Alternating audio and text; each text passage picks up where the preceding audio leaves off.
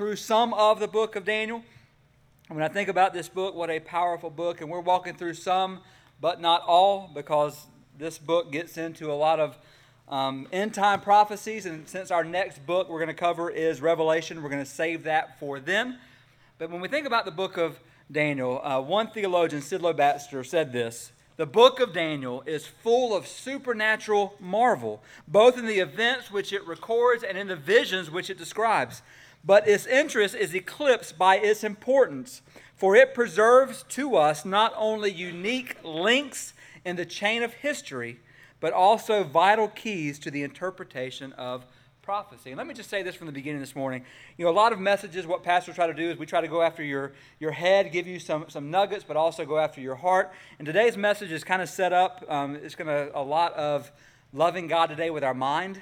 Um, thankfully, the Bible tells us, Jesus tells us, that we are to love the Lord our God with all of our heart, soul, mind, and strength. So um, just leading us to love our God, not with our just our emotions, but also with our learning. So that's kind of where we're headed. So the book of Daniel is divided neatly into two parts. So the first six chapters are biography. If you've ever wondered why the book of Daniel is not in order, it's simply because of that. First six chapters are biography, telling the story of Daniel's deportation to Babylon, his adventures in the courts of um, different pagan kings, where he and those with him took their stand for the God of Israel. When we come to Daniel seven and the remaining six chapters, the book changes from being a biography to prophecy. So the last six chapters detail four visions that Daniel had in the last twenty years of his life.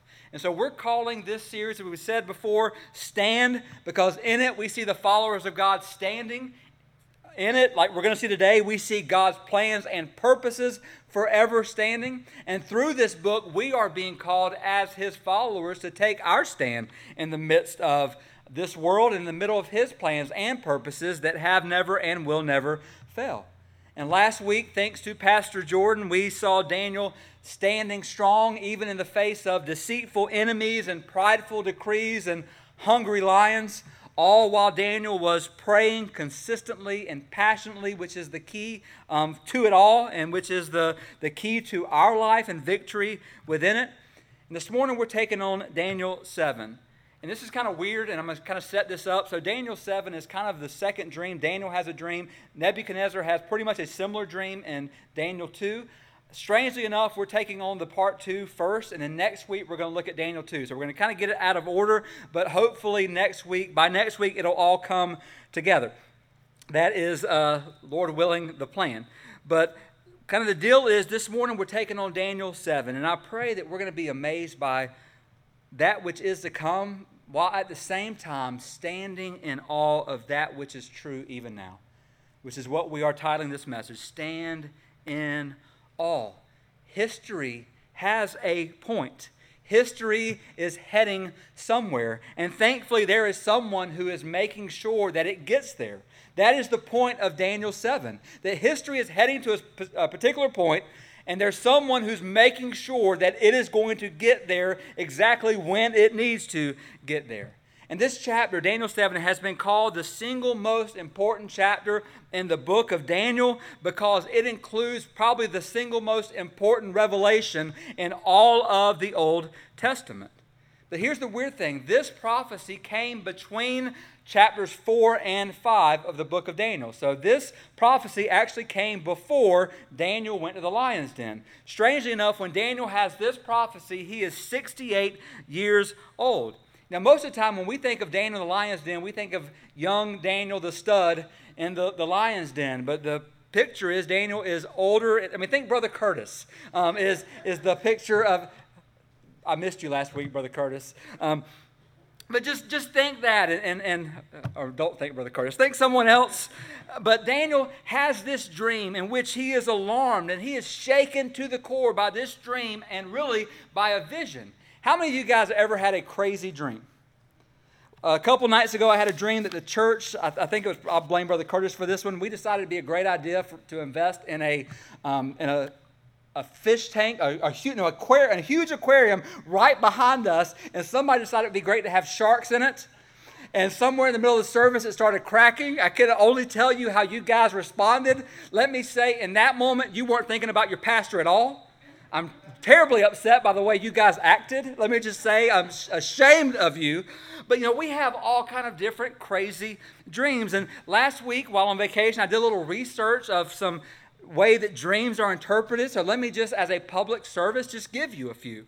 If you've ever had a dream that you're falling, falling dreams are a sign that something in your life isn't going well. So just in case you wondered, if you've ever dreamed that you're being chased, such dr- dreams mean that you're trying to avoid something in your daily life, or um, you are trying to escape fears or desires in your life. If you've ever dreamed about dying, these dreams reflect anxiety about change or fear of the unknown. If you've ever dreamed about taking a test or failing a test that you were not prepared for, it reveals an underlying fear of failure. If you've ever dreamed about flying, I'm not, I'm not just talking about in a plane, I'm talking about like really flying. Um, there's two different sides there. On one hand, such dreams can represent feelings of freedom and independence. And on the other hand, they can indicate a desire to flee from the realities of your life. If you've ever had a dream about being pregnant, it indicates that you're developing some area of potential or deepening a relationship. Now, if you're a man and had that dream, it means you either had bad um, Mexican or you had food poisoning. One one or the other, probably with that. If you've ever had dreams of waking up while you're still asleep, it means that you are worried about the upcoming day and you are unsure whether you are fully prepared for that which is to come. And if you've ever had a dream, according to different doctors and um, people who analyze dreams, if you ever had a dream that you were unclothed in public, it means that you are afraid of truly revealing yourself. Now, that's as far as I'm going to go with my dream interpretation. Take that for every, whatever you do. Like we said, though, um, a couple weeks ago, just because we have a crazy dream does not mean that God is speaking to us. Um, but in this case, there was a crazy dream, and God was indeed at work. This dream not only provides, this vision didn't just provide hope to a discouraged people then, twenty-five hundred years ago, it also provides hope to us. Some of us, a discouraged people, even now.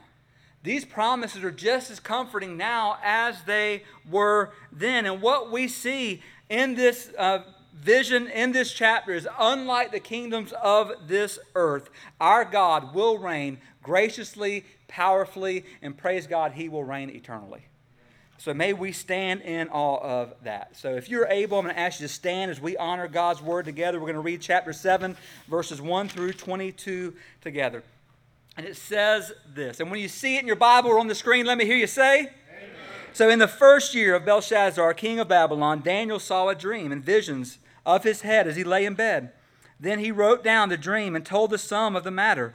Daniel declared, I saw in my vision by night, and behold, the four winds of heaven were stirring up the great sea, and four great beasts came up out of the sea, different from one another. The first was a lion and had eagle's wings, and as I looked, its wings were plucked off, and it was lifted up from the ground and made to stand on two feet like a man, and the mind of man was given to it. And behold, another beast, a second one, like a bear. It was raised up on one side. It had three ribs in its mouth between its teeth, and it was told, Arise, devour much flesh. After this I looked, and behold, another, like a leopard, with four wings of a bird on its back, and the beast had four heads, and dominion was given to it. After this I saw in the night visions, and behold, a fourth beast, terrifying and dreadful, and exceedingly strong. It had great iron teeth. It devoured and broke in pieces and stamped what was left with its feet. It was different from all the beasts that were before it, and it had ten horns. I considered the horns, and behold, there came up among them another horn, a little one, before which three of the first horns were plucked up by the roots. And behold, in this horn were eyes like the eyes of a man, and a mouth speaking great things. As I looked, thrones were placed, and the Ancient of Days took his seat. His clothing was white as snow, and the hair of his head like pure wool. His thrones were fiery flames. Its wheels were burning fire. A stream of fire issued and came out from before him. A thousand thousand served him, and ten thousand times ten thousand stood before him. The court sat in judgment, and the books were open. I looked then because of the sound of the great words that the horn was speaking, and as I looked, the beast was killed, and its body destroyed and given over to be burned with fire. As for the rest of the beasts, their dominion was taken away, but their lives were prolonged for a season and a time. I saw in the night visions, and behold, with the clouds of heaven, there came one like a son of man. And he came to the Ancient of Days and was presented before him. And to him was given dominion and glory and a kingdom, that all peoples, nations, and languages should serve him. His dominion is an everlasting dominion, which shall not pass away, and his kingdom one that shall not be destroyed. As for me, Daniel, my spirit within me was anxious, and the visions of my head alarmed me. I approached one of those who stood there and asked him the truth concerning all this. So he told me and made known to me the interpretation of the things. These four great beasts are four kings who shall arise out of the earth. But the saints of the Most High shall receive the kingdom and possess the kingdom forever, forever, and ever. Then I desire to know the truth about the fourth beast, which was different from all the rest, exceedingly terrifying, with its teeth of iron and claws of bronze, and which devoured and broke in pieces and stamped what was left with its feet, and about the ten horns that were on its head, and the other horn that came up, and before which three of them fell, the horn that had eyes and a mouth that spoke great things, and that seemed greater than its companions.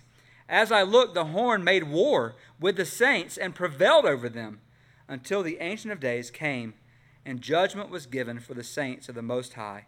And the time came when the saints possessed the kingdom. Let's pray. Father, we come before you, and Lord, we thank you that your word does not just show us what has been and what is. Praise God, Lord, your word shows us what is coming. And we can just... We can lift and we can place our lives upon your word, knowing that what you have said will come true.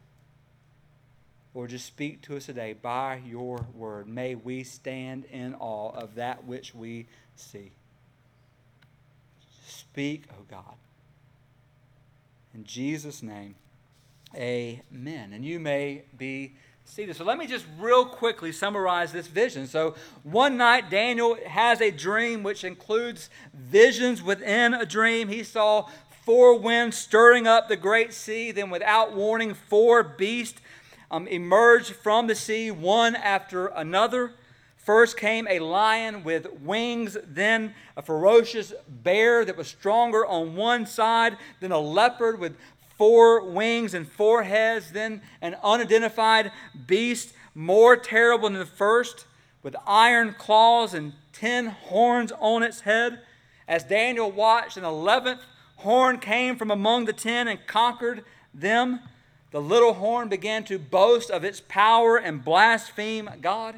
And at that moment, thrones appear in heaven, and the Ancient of Days, which is always a picture of God, a term for God, he comes to judge the world. The little horn, the fourth beast, are destroyed. They're cast into the burning fire. Then Daniel sees the Son of Man coming in power and glory to set up his kingdom on earth. Amen. You are dismissed. Not quite. But just think about what that means for us twenty-five hundred years later. And here's what I know. Have you ever played with the magic eight ball? So some of you um, are admitting it. Some of you, you're scared to admit it because you're in church. Um, but in nineteen fifty, the Mattel Toy Company basically thought of a what they thought would be a fun way, some in this room and others a, satan- a very satanic way, um, to ascertain the future. So you would ask a yes or no question. You would shake up this eight ball, and then one of twenty different answers would uh, pop up as a response. Now, these answers, or with these answers, there were ten positive responses. There were five kind of non-committal, and then five that were different ways to say no. So with twenty different responses, you were basically guaranteed to receive the reply that you wanted um, in some form or fashion. And perhaps it's our ins- insatiable desire to know the future that led to this toy becoming so popular, not just in the fifties, but the sixties and seventies and eighties and nineties, all the way through. But here's the deal. Through this eight ball and through other things, even though there's laughs and even though there's disappointments, we quickly learn that this little thing in our hand is not an accurate predictor for anybody's future. And all other human attempts to know what is coming are just as futile or just as silly. Thankfully, praise God, efforts like this are unnecessary because we have this book that tells us what's coming.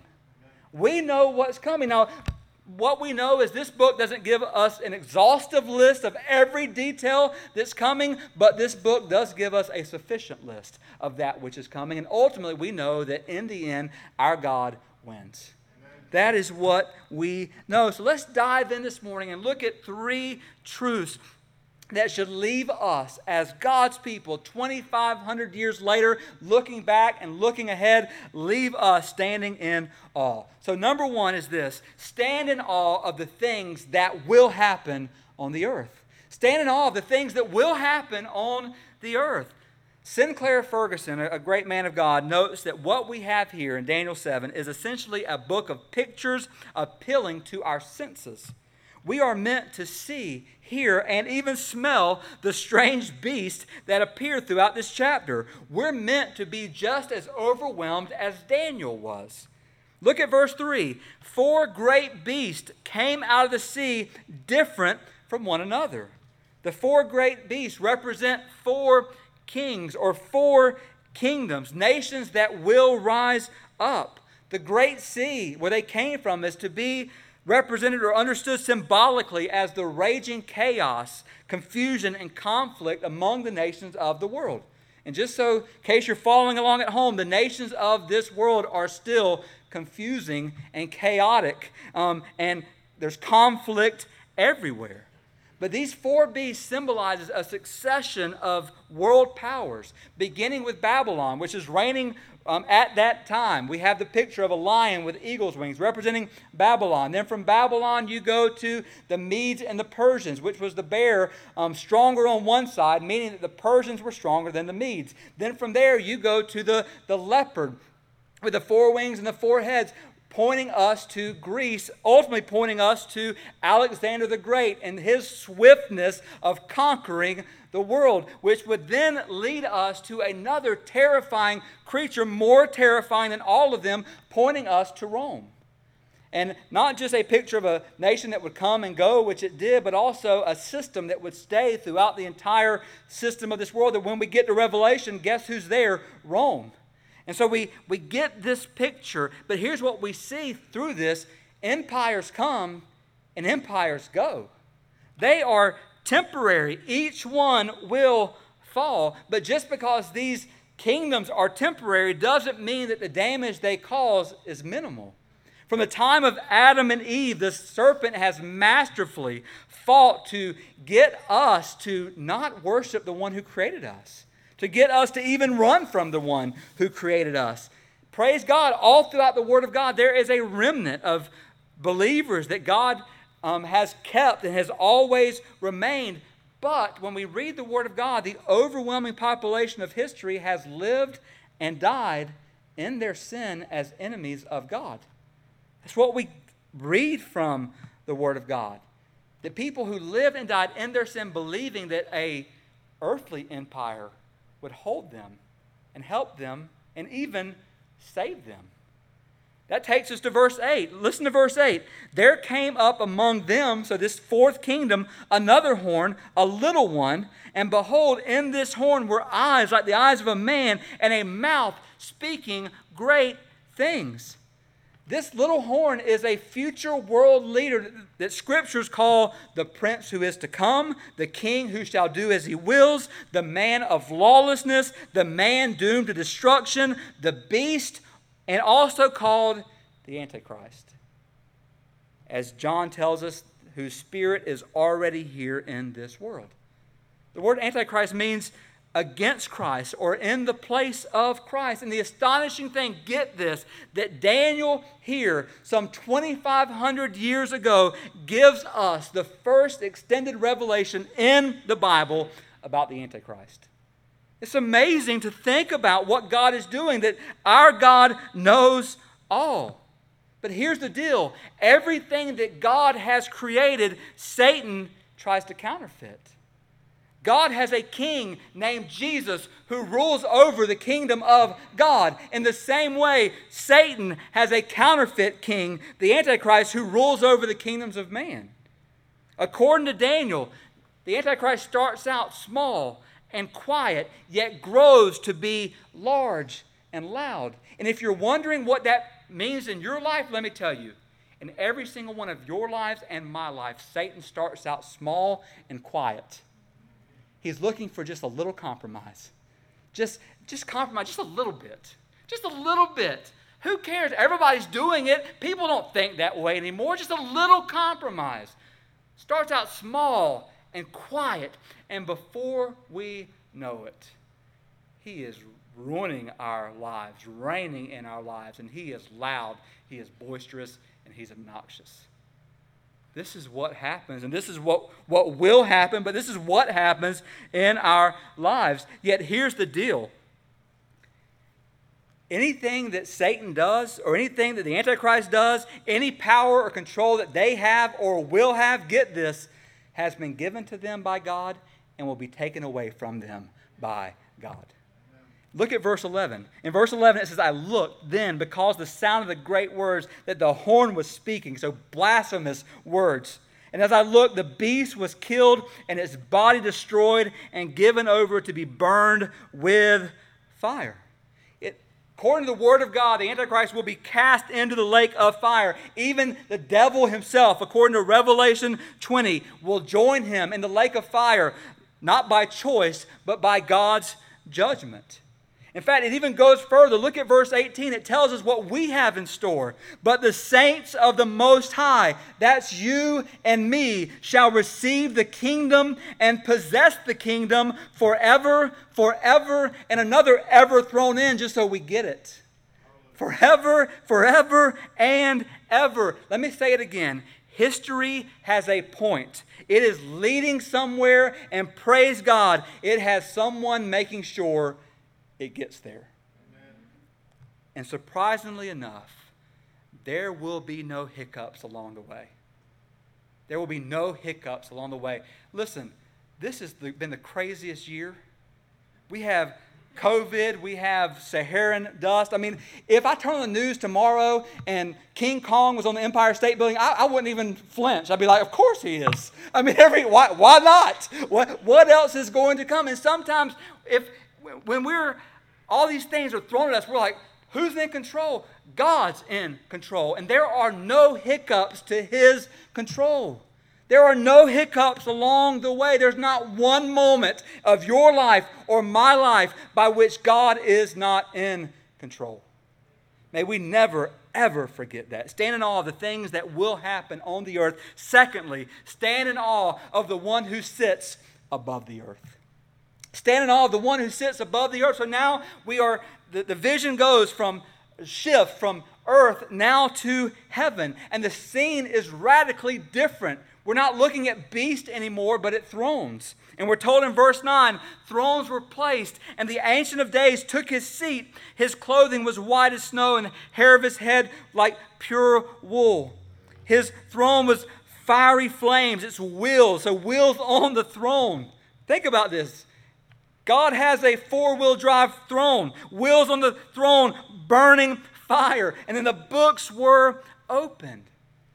Daniel sees God the Father take his seat on his heavenly throne. If you're looking for something to write down, write this down. There is a throne in heaven, and it is occupied. There's a throne in heaven, and praise God, it is occupied. And just a separate thought. Let me just take this on. I get so sick and tired of hearing this often heard allusion to God as the man upstairs. I am so sick of that because that is a far cry from what Daniel's describing. Daniel describes the Ancient of Days as one who leaves us in awe and reverence and wonder and even fearful. That's a far cry from a man upstairs that diminishes his power and glory. Here's the thing, brothers and sisters, if you ever say that, let me just tell you, if you ever say the man upstairs, you're lying. Because Scripture says God's not a man.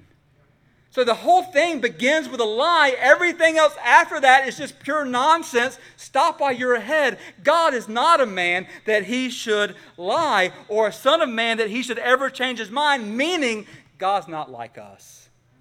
He's not like us. So Daniel now describes the scenes of heaven where God is at the center. The phrase Ancient of Days occurs three times in the Bible, always referring to God as the Eternal One. And strangely enough, all three occasions that it appears is here in Daniel seven, verse nine, verse thirteen, verse twenty-two. And then when we see how he appears, when we see what the Ancient of Days does, it is clear who he is. He is God the Father. As the Ancient of Days, he is eternal, yet he is not old. This magnificent vision of the Ancient of Days is a calming reassurance in the midst of unknown and uncertain future. His clothes being white show us his absolute purity and holiness, while his white hair shows his wise judgment. Amen, Brother Curtis? I mean, shows how infinitely holy his judgments are. Then we have the fire surrounding his throne communicates swift judgment to the unsaved. Get this. So the fire around his throne signifies swift judgment for those who are unsaved, but also it represents his presence for those who are his. All throughout the Bible, God's the fire speaks of his presence. In Exodus three, God appeared to Moses in a burning bush, fire. In Exodus nineteen, the people of God come to Mount Sinai where God appears to them by fire. God led them for forty years with a pillar of cloud by day and fire by night. So not only does fire, it's bad for those who do not believe, but it is good for those who do. Because our God is present and he is near. Then we have the wheels of his throne. And what the wheels show us is this: God's throne is not just set in stone in a certain place. God's wheels on the throne means that he can go in any direction, but here's what it ultimately means. According to Psalm one fifteen three, our God is in heaven and he does whatever he pleases. That's what it means. He can go wherever he wants to do, and bless God, he can do whatever he wants to do because he is God. And here's It took me a long time. I would read Psalm one fifteen and say, God's in heaven, he does whatever he pleases, but that don't sound right. I mean, it, sound, it would sound a lot better if God was in heaven and he does what pleases us, wouldn't it? That would sound a lot better until we realize we don't even, we can't even handle breakfast right. I mean, we can't even go out to eat. We order something, I shouldn't have got that. I mean, we can't even do that right. And our God is able to handle, praise God, handle it all. To handle it all. He is the Ancient of Days. He is incomprehensible. We cannot wrap our heads around who he is. We are left in awe of who he is. But by learning just a little bit of this title of the Ancient of Days, it reveals a little more of who he is. And we are blessed greatly by the revelation. So stand in awe of the things that will happen on earth. Stand in awe of the one who sits above the earth. And then number three, and I had to cut this short, so I'm going to add to it. Number three, stand in awe of the one who has been given all authority in heaven and on earth. Stand in awe of the one who has been given authority, all authority in heaven and on earth. And here's the beautiful thing. Not only does Daniel now give us the culmination of his vision, what he is giving us is really the culmination of history. Look at it, verse thirteen and fourteen. Behold, with the clouds of heaven. There's something that we always see in Scripture when we think about the clouds of heaven. There came one like a son of man. He came to the Ancient of Days, and to him was given dominion and glory and a kingdom. His dominion is an everlasting dominion which shall not pass away. So a vision that began like a nightmare with monsters coming out of the sea now ends happily and hopefully with a man coming out of heaven who has all authority. Just think about what we have here. The phrase Son of Man appears eighty-one times in the Gospels. And it was a phrase that was always on the lips of Jesus, meaning The Son of Man was Jesus' favorite designation for himself. We use a number of different titles for Jesus. We call him Savior. We call him Lord. We call him Messiah. We call him Son of God. Ironically, though, the title that we hardly ever use is the one that Jesus used all the time, Son of Man. It's perhaps the most exalted self-designation he could ever use, because in the book of Daniel, the divine one, the Son of Man, is given all authority. We'll come to that in just a second, but just think through this with me. One of the most common ways that Jesus is referred to in the gospel by other people is by the title Christ or Messiah. Now, what does that mean? In that day and age, and even before, the people of the, the, the people were in bondage, especially at this time, to Rome. Rome was dominating them. Rome was enslaving them, and they wanted a Messiah, a Savior, to come and deliver them from the threat of Rome. You see, in their minds, they thought their greatest need was a Savior from a nation. If we're not careful, brothers and sisters, we begin to think the same way, that we need a Savior from something bad. We need a Savior from Washington. We need a Savior from that mean, bad nation that's to come. And ultimately, Jesus didn't come to be a Savior from Rome. He came to be a Savior from sin. For if their greatest need had been a military power, Jesus would have, have come as Alexander the Great. But that wasn't their or our greatest need. We need a Savior from sin.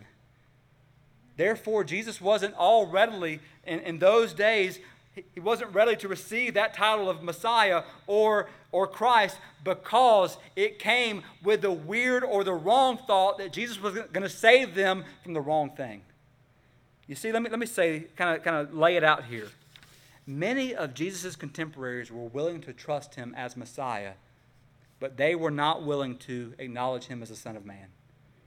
Put it in a different way, many people want Jesus the Savior. They don't want Jesus the Lord. Many people want Jesus that's going to make their life right after they mess it all up, but they don't want the Jesus that's going to tell them what to do. They want the Jesus that's going to tell them everything's going to be okay, and it doesn't matter what you do, love is going to win. But they don't want the Jesus that looks at you and says, listen, inside you're filled with dead things. Put them away. Deny yourself. Take up your cross and follow me. Or go and sin no more. People don't want that kind of Jesus, but that we can't divide Jesus. You don't get your own Jesus. It's the ultimate picture of Scripture. You don't get your own. You have to take him for who he is. And just think about this. In Matthew twenty-six, when Jesus stands before the high priest right before his death, and he's being questioned by the high priest, Jesus says in Matthew um, twenty, twenty-six, excuse me, sixty-four, he says, "You have said so, but I tell you, from now on you will see the Son of Man seated at the right hand of power and coming on the clouds of heaven." Jesus looks at the high priest and says, "You're going to see the Son of Man coming in the clouds." And think about Matthew twenty-eight eighteen. Jesus said, "All authority in heaven and on earth has been given to me." What does that mean? You know, some people teach that what that means is this: because Jesus came to earth, and because he went through what he went through, and because he never sinned whatsoever, because he died for our sins, because he rose from the dead, that in raised, being raised from the dead, God said, "Well, you made it, so here is the authority." That is not true. Because guess what? Jesus had all authority as God before he came to earth. In fact, Genesis one tells us he created the earth. He was the one speaking it out. And according to Colossians one, he's the one that holds it all together. So when Jesus says, "All authority has been given to me in heaven and on earth," what's he saying? And what he's saying is this: as he came to the earth as a human, as he connected God and man by becoming the perfect God-man, as he died for our sins, as he ascended back up and, um, to the Father, the Father then gives him authority and power that was his, but now gives him what wasn't his as the God-man. So for the first time, as the God-man, as the one who is able to connect God and man, Jesus has authority in heaven and on earth. And let me just make it very clear. Because Jesus has all authority, it means nothing or no one else has any. Nothing or no one else has any authority. Now you might say, well, people have authority all over the place. No one has anything that God hasn't given to them or that he can't take away from them. May we never forget it. The world we have entered is a place where every person, every location is under the authority of Christ. When Jesus said, all authority in heaven and on earth has been given to me, what he is saying is this: there's not a person who will ever exist who will not be accountable to me. We will all have to give an account to him. But back to Daniel seven, let me end it this way. For God, the centerpiece of human history is the first and second coming of Jesus Christ to this world. For this reason, the prophecies jump from the time of Jesus' first coming under the Roman Empire to the time of Jesus' second coming in the last days. Or to put it this way, the next major event that will happen in redemptive history will be the second coming of Jesus Christ for us. That is the next um, major event in redemptive history, our Savior coming in the clouds for you and for me. And with that said, that means that that message is just as encouraging for me twenty-five hundred years later as it was for them. Here's the difference. They knew they were in bondage. Sometimes we forget it. They knew they were not home. Sometimes we forget it. They knew it wasn't how it was supposed to be. Sometimes we forget it. As our world becomes increasingly chaotic, it's comforting for us to know that the rampant lawlessness that we see on the evening news, as well as the nonsensical heartache that's happening all over even our neighborhoods, all of those things, praise God, will one day come to an end. Will one day come to an end where evildoers will be punished and suffering will end at the pleasure of the Father. Jesus Christ will reign over the nations, and every tear will be wiped from our eyes, and we will live in a place of no more pain, no more sorrow, no more sin, no more death. Our world is broken, but it will not always be that way. Ultimately, we will win because our Savior has won. Our Savior has won. But here's the thing, brothers and sisters, maybe, just maybe, all these events that happen in this world aren't meant to make us dig our heels in and say, come on, let's go. Maybe they're meant to show us that this world is not our home, so that we would cry out all the more, come, Lord Jesus. Come, Lord Jesus. This world is not it. Let me end with the words of, of Cyril of Jerusalem. He's a very well-known guy that none of you probably know, but he is an early church father in the church of the third century. And he said this: what we proclaim is not one single coming of Christ, but a second as well, much fairer than the first. For the first presented a demonstration of long-suffering, but the second wears the crown of the kingdom. He adapted himself when he came then and taught humankind by persuasion. But this time it is they who will be forced to bow to his rule, whether they will or not. Let me put it this way.